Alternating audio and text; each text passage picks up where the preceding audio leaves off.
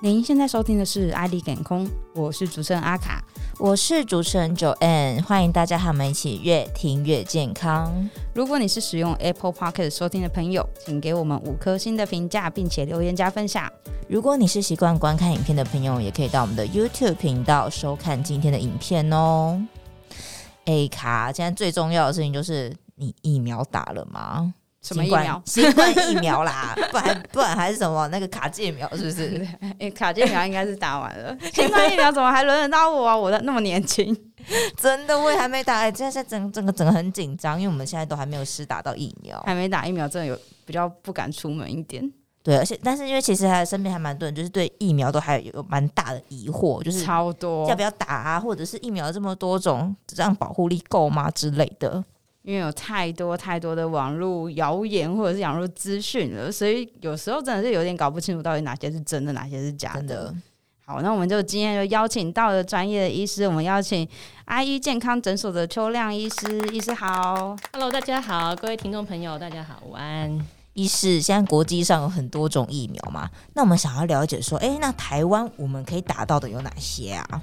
是，那目前来看的话，我们目前台湾已经有 AZ 跟莫德纳这两种疫苗，那之后还会有这个 BNT 以及高端疫苗，所以总共会有，应该目前来看是有四种疫苗可以打的。嗯、那各种疫苗它的那个制成的技术有一点不太一样。那我们先看一下 AZ 的部分哈，那 AZ 的话，它是用腺病毒的载体来做出来的，那这个的话一定要打完两剂才比较有效。那还有间隔就是八到十二周，嗯，然后是十八岁以上的成年人就可以打了。嗯、那再来的话是莫德纳以及。之后会来的 BNT 辉瑞的 BNT 疫苗，这两种的话都是属于由 mRNA 疫苗的制成做出来的，那一样是要打完两剂才会比较有保护力。嗯，然后还有就是间隔的部分啊，目前莫德纳疫苗的话是间隔一样是有呃两种，一个是间隔二十八天，然后另外一个是呃十十周到十二周。那为什么会有两种？那这个是因为政府的决定。那一一第一到第三类的这个属于医护类的，然后还有防疫。工作的话，还有孕妇，这个的话是建议二十八天以内要先接种，因为这个他们的风险是比较大的，所以是建建议就还是维持原本的原厂的建议，在二十八八天内要打完这两剂。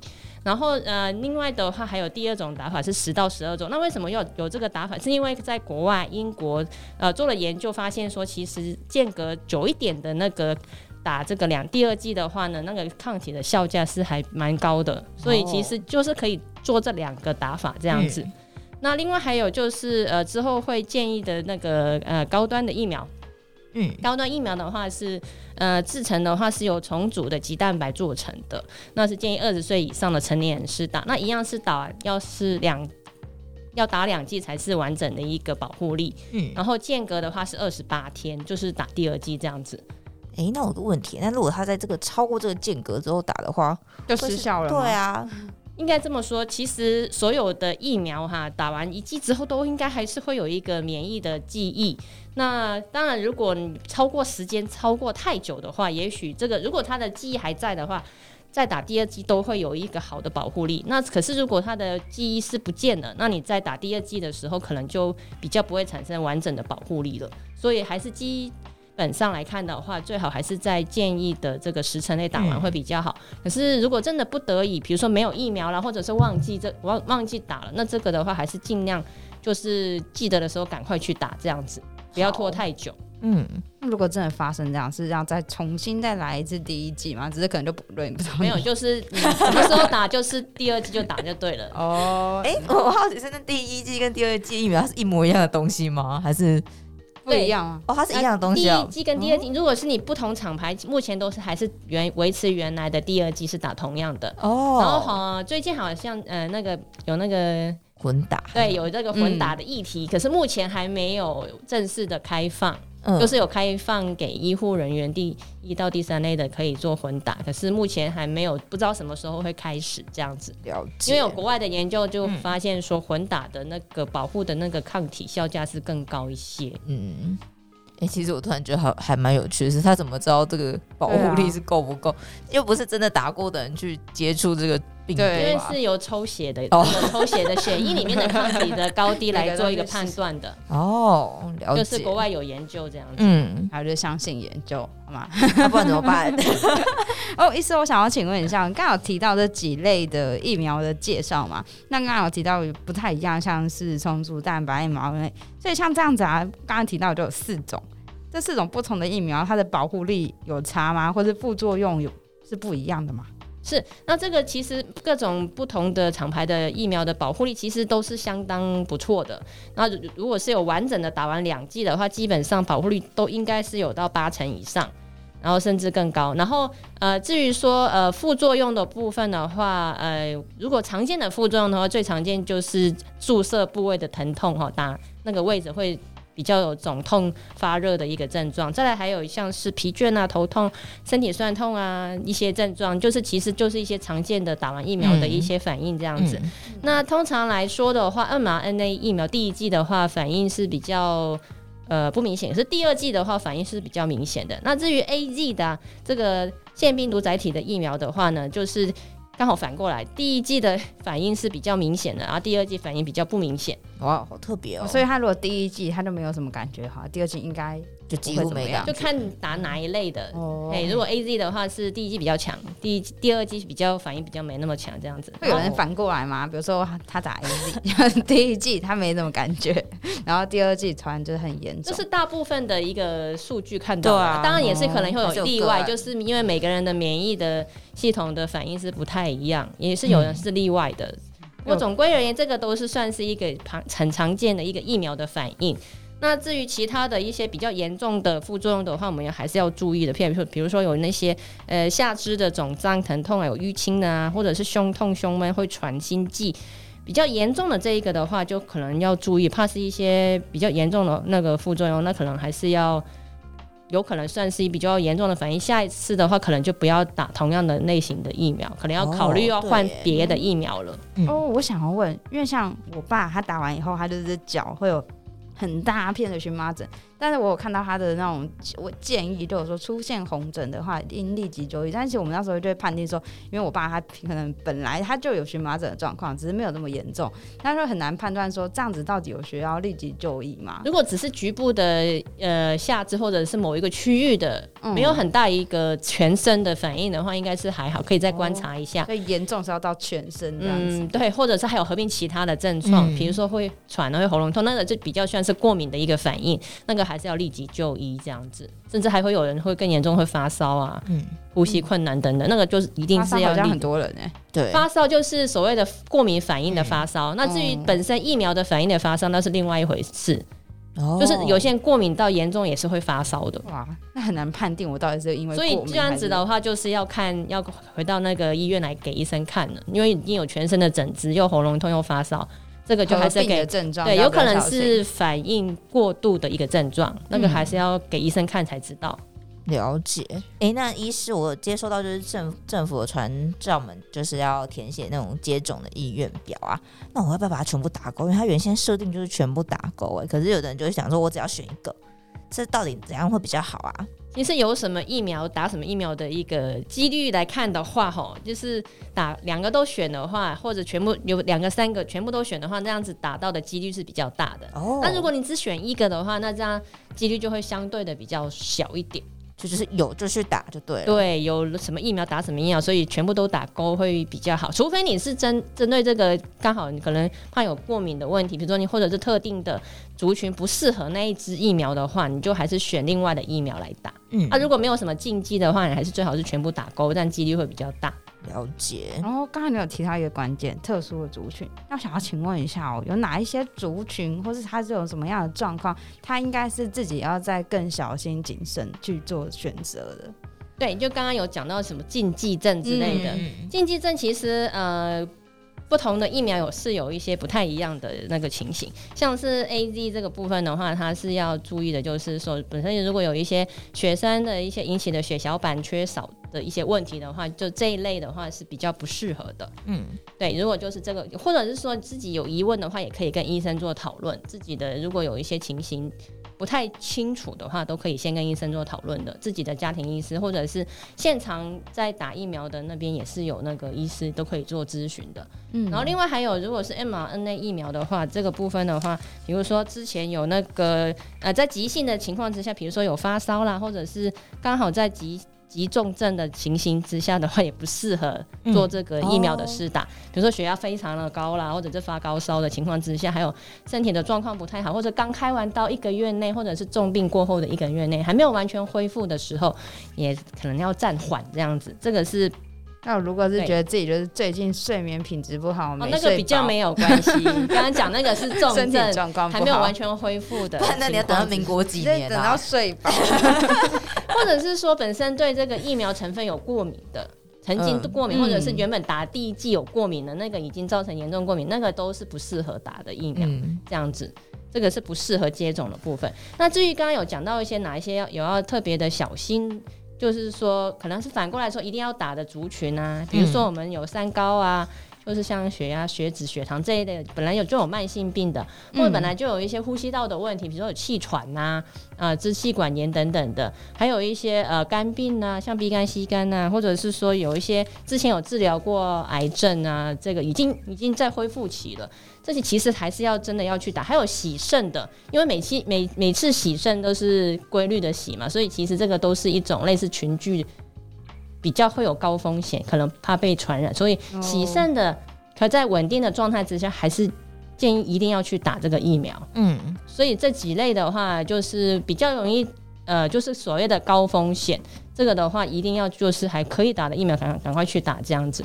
那另外还有一些抽烟、肥胖的，这个就是比较感染了之后容易重症的，所以。这一类的也是要考虑，还是要一定要打疫苗这样子。了解。所以我如果不知道我自己到底适不适合的话，我是不是可以把我的药单啊或者什么带到现场，就直接咨询医师？是的，如果有疑问，还是可以先咨询医师，会比较清楚，比较安全。嗯。好啊，哎，那我们现在来问一些就是比较网络上的谣言，真的实在是我们听了都搞不太清楚，不知道哪些真的。对。那医师，我第一个想问说，就是很多人会说啊，哎，打完疫苗后啊，像是年轻人会比较有反应，就是什么叫疫苗认证的年轻人？对。然后有的人会说，哎，现在长辈可能就比较没有反应，这是真的吗？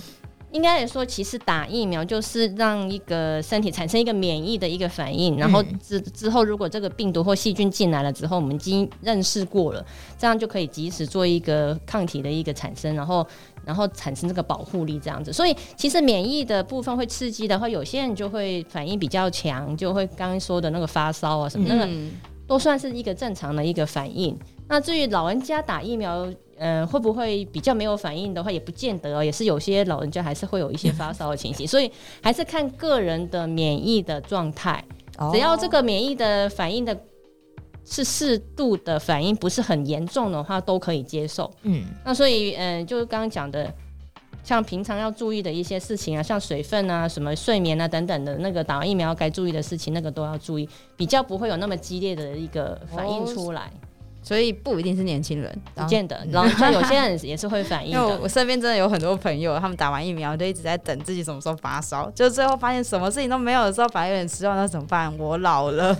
就是其实这个还是看免疫系统。其实年轻越年轻，当然几率会比较高了，反应的那个程度可能会强一些。嗯、这个是几率的问题。嗯。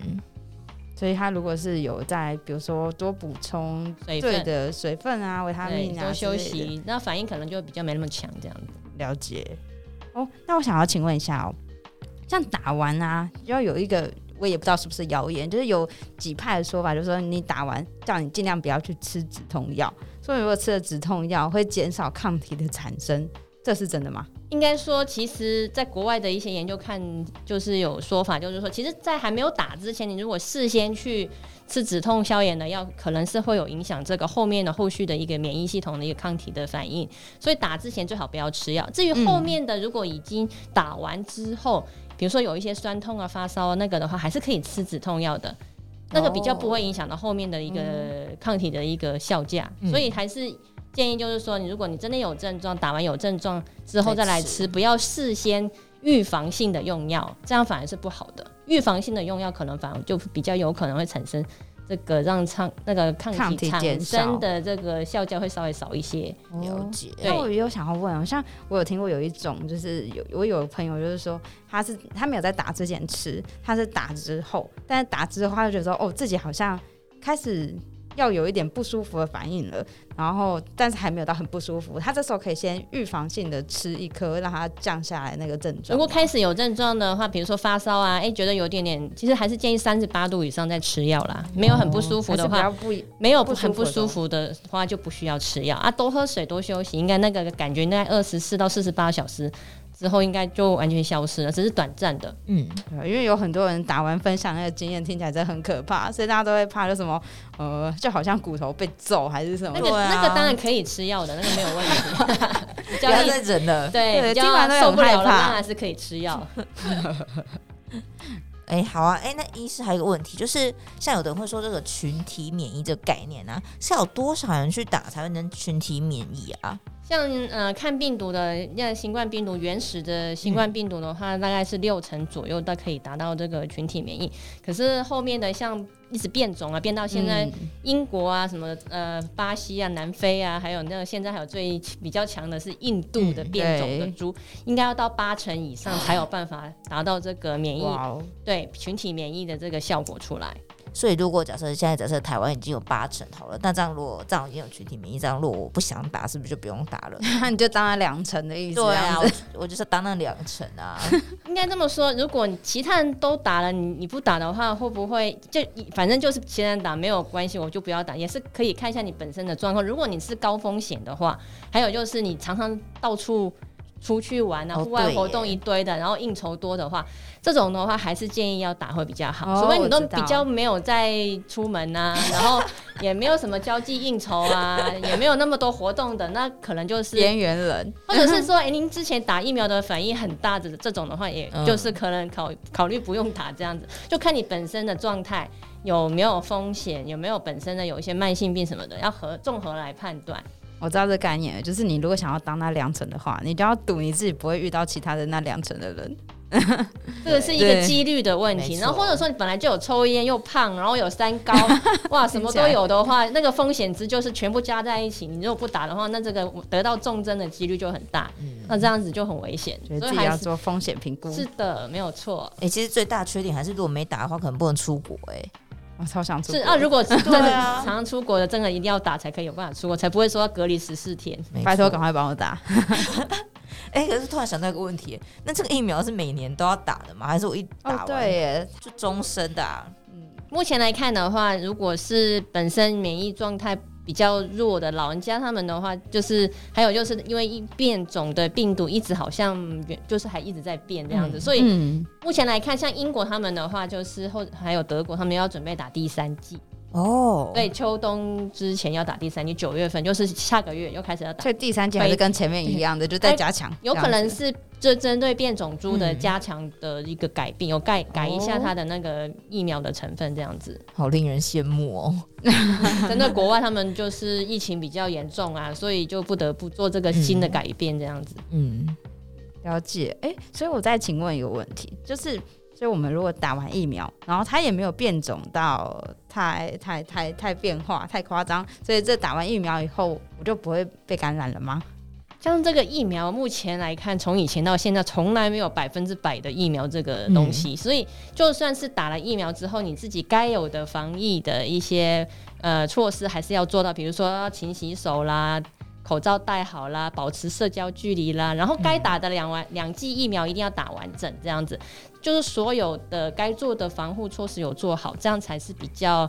呃，做到非常好的一个防疫的一个工作，不是说只有打疫苗，嗯、然后其他都不用做，嗯、这个这场是蛮危险的。因为其实这个有些人的体质就是打了疫苗之后也没有办法产生那么好的抵抗力，因为其实每个免疫系统能够产生有效的那个抗体，有少部分人可能就是抗体会比较少，甚至不会产生抗体，所以在。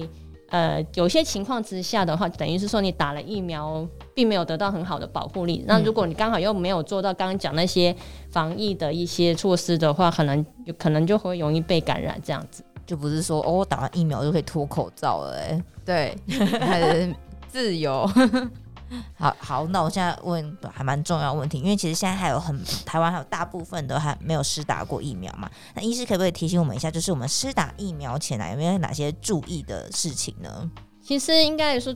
前后打疫苗都还是要注意自己的补充水分啊、睡眠，还有正常的生活作息，那不要熬夜，不要太过劳累，不要剧烈的运动。那饮食啊，各方面要注意这个多摄取蔬果类啊，然后还有蛋白质要足够，因为要产生一个免疫力，还是身体要有一些储备的一些材料，才有办法产生这个抗体。嗯、如果身体那个本本本身的免疫系统不不是很好的话，免疫系统不是很好的话，那所以我们要产生的抗体不够，这样子的话保护力就会相对的比较低的。所以正常的生活作息，然后营养平那个均衡营养、均衡营养以及那个睡眠啊、嗯、各方面都要做到，这样子充足的睡眠是很重要的。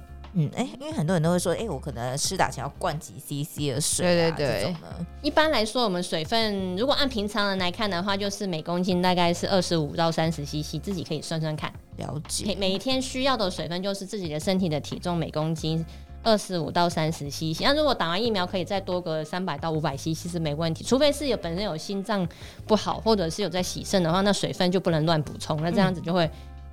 很危险，了解。所以就其实，如果平常真的是生活作息什么非常不正常，如果要产生抗体的话，自己在这几天真的要特别注意。哎，就是尽量能够把自己养好。佛脚嘛，不管如何都是要把自己的养好就对了，自己的身体状况要养好。真的。哎，那我有看到就是有一些文章啊，他就一直提醒大家说，比如说打疫苗前或者打疫苗后，他会叫大家要补充呃维生素 B、C 之类的。这些是真的有效的吗？其实，呃，所谓的维他命都是一些酵素、酵一些酶、酵素或酶之类的，嗯、可以促进我们身体的一些内在的一些呃各个系统的一个帮忙，所以。呃，如果补充维他命是还蛮不错的，可以帮助有些人，因为我们大部分现在都是哦、呃、三餐不定时啊，生活的那个作息又不太正常，所以其实这个补充维他命就是让我们的这个整个身体的状态是达到比较好的。因为有些人就是三餐在外，这个身饮食都是不均衡的，嗯，所以这个很难真的吃的足够的蔬果类啦，应该是这么说。所以适量的补充维他命是有需要的，嗯。也就是在打疫苗前后，把自己的健康状况是保持好，然后就是有健康的作息，还有饮食这样。你说你有一个很身体有一个本钱去应对这些外来的一些压力这一类的一个概念，这样子。了解。好，医师，那我想要请问一下哦，那就是在打疫苗的前后啊，就是到底有没有哪些状况是我们应该要或者行为应该要去避免的？那如果打完以后啊，如果出现了怎么样的症状？是应该要去就医的。像我们打完疫苗的话，应该通常都一定要避免自己太过劳累，啊，不能做一些激烈的运动。然后还有就是，如果有出现比较像是以下的这这些症状的话，就要尽快就医了。比如说，呃，胸口会痛啊，会喘啊，心悸啊。然后还有就是，我们的四肢有淤青哦，出现一些出血点、出血点，或者是有肿胀、疼痛。嗯、然后还有就是持续的。哦，有那个肚子痛哦，二十四小时以上的，然后还有就是呃头痛很厉害，甚至已经有视力的看不清楚了，或者是已经有抽搐的一个动作，这一些的话都要可能要立即就医。还有另外就是，如果持续发烧，刚刚讲了打疫苗有可能会发烧，对不对？嗯、可是如果持续发烧超过四十八小时的话，这个也是要立即就医。这个有可能是你感染了新冠肺炎。它并不是那个疫苗的效果，因为有些时候就是要排除，因为有可能在打疫苗前就感染了，所以你如果真的持续烧超过四十八小时，就是打完疫苗，他以为是疫苗的发烧，打疫苗超过四十八小时还在发烧，这个赶快看医生，那可能就不单纯哦，这个案情就不单纯。所以如果是打完疫苗以后的发烧，其实不太可能会到超过四十八小时。一般来说。大概就是四十八小时以内就会缓解，就会说那些，然后加上你吃药有在吃这样退烧药，这样子的话应该也是会在四十八小时内缓解。那如果一直发烧的话，就要特别注意。那如果感染的话，它是有办法吃退烧药降下来的吗？感染新冠肺炎的话，对对对对，当然也是会那个，可是还是会持续的发烧，一直反复烧，对对对，会持续的一直烧下去，然后有会有其他的症状。了解。哎、欸，那我们这集上架的时候，应该是已经台双北啊，台湾各地都是可以内用的。那一是，你对于这个您您敢吗？我本人是不太敢，已经打完疫苗了。嗯，因为其实这个就看个人的那个，因为刚好，因为其实我们口罩脱下来的话，吃饭什么其实都会讲话吧，难免会有一些，哦、对，呃，比如说口水或者是说喷出来的有可能的一个情形。嗯、所以刚好，如果那个是一个感染的有病毒这个确诊者，他的口水或者是飞沫，或者是他有打个喷嚏、咳嗽等等。刚好就在那个空间里面，然后因为这个是密闭的空间啊，所以相对的风险就比较大。而且根据国外的研究，你你这个打一个喷嚏或咳嗽一次的话，那个非常远，这个的话至少十公尺哦。所以你说隔壁的这个隔板啊，或者是一两公尺，是好像效果就不是那么。隔壁桌也是有可能被喷到，就是因为它是十公尺嘛，因为气溶胶的这个距离就十公尺都会是一样可以传播，所以相对的啦，就看自己的。其实如果真的要吃的话，我是觉得是包厢会比较安全的。包厢，然后还有就是，哎，其实包厢还有看看它的那个出风口是不是跟哦对耶，别人是共用的，哦、因为隔壁间中央空调那种，对啊，那样子的话还有换气的次数啊等等，你要考虑进去，所以。呃，看自己啦，就是如果是我本人是不太敢在外面吃，就暂时还不敢，对，就买回家好了。就是看，还有就是可以先观察看看，嗯，就是因为其实疫情是随时在变化嘛，所以就是可以先看观察个一两个礼拜再看看这样子，就大家就是要及时掌握，就是政府提供给我们资讯这样子。那我们今天就是疫苗话题，真的大家讨论的非常热烈，因为就是。因为像我们都还没有打到疫苗，真的很可怕。对啊，那医师可以帮我们，就是在针对就是目前的疫苗，有没有什么一些比较需要注意的事情，给我们给我们在最后总结一下吗？啊，疫苗的部分的话，其实呃，应该这么说，轮到你的话就应该要去打了。最好是不要挑选啊，因为挑选到后来可能就打不到，因为现在其实疫苗是不太够的。目前来就是在我们打的疫苗来说的话，其实都是通过那个安全认证而且有效的疫苗，所以轮到你打的话，就赶快去登记做施打的动作，嗯嗯，这样是很重要的。然后打完疫苗之后呢，我们该注意的事情还是要注意。然后还有就是，不是说打完疫苗就不用做那个防疫的，不用戴口罩，这些都不是，应该就是还是要维持原本的。口罩戴好，多洗手，保持社交距离。好的。然后完整的疫苗要打完两剂才有效，不是只有打一剂而已。要记得这个也蛮重要的。有些打一剂的有一些人，有些人就想要说打一剂就好，其实这样子的话可能没有办法我产生这个完整的保护力。嗯，好，那今天我们很谢谢邱亮医师为我们带来的分享啊。那听众朋友们，如果你还有任何的问题，也欢迎在留言的地方告诉我们哦。然后谢谢医师，谢谢，谢谢，谢谢，拜拜，拜拜。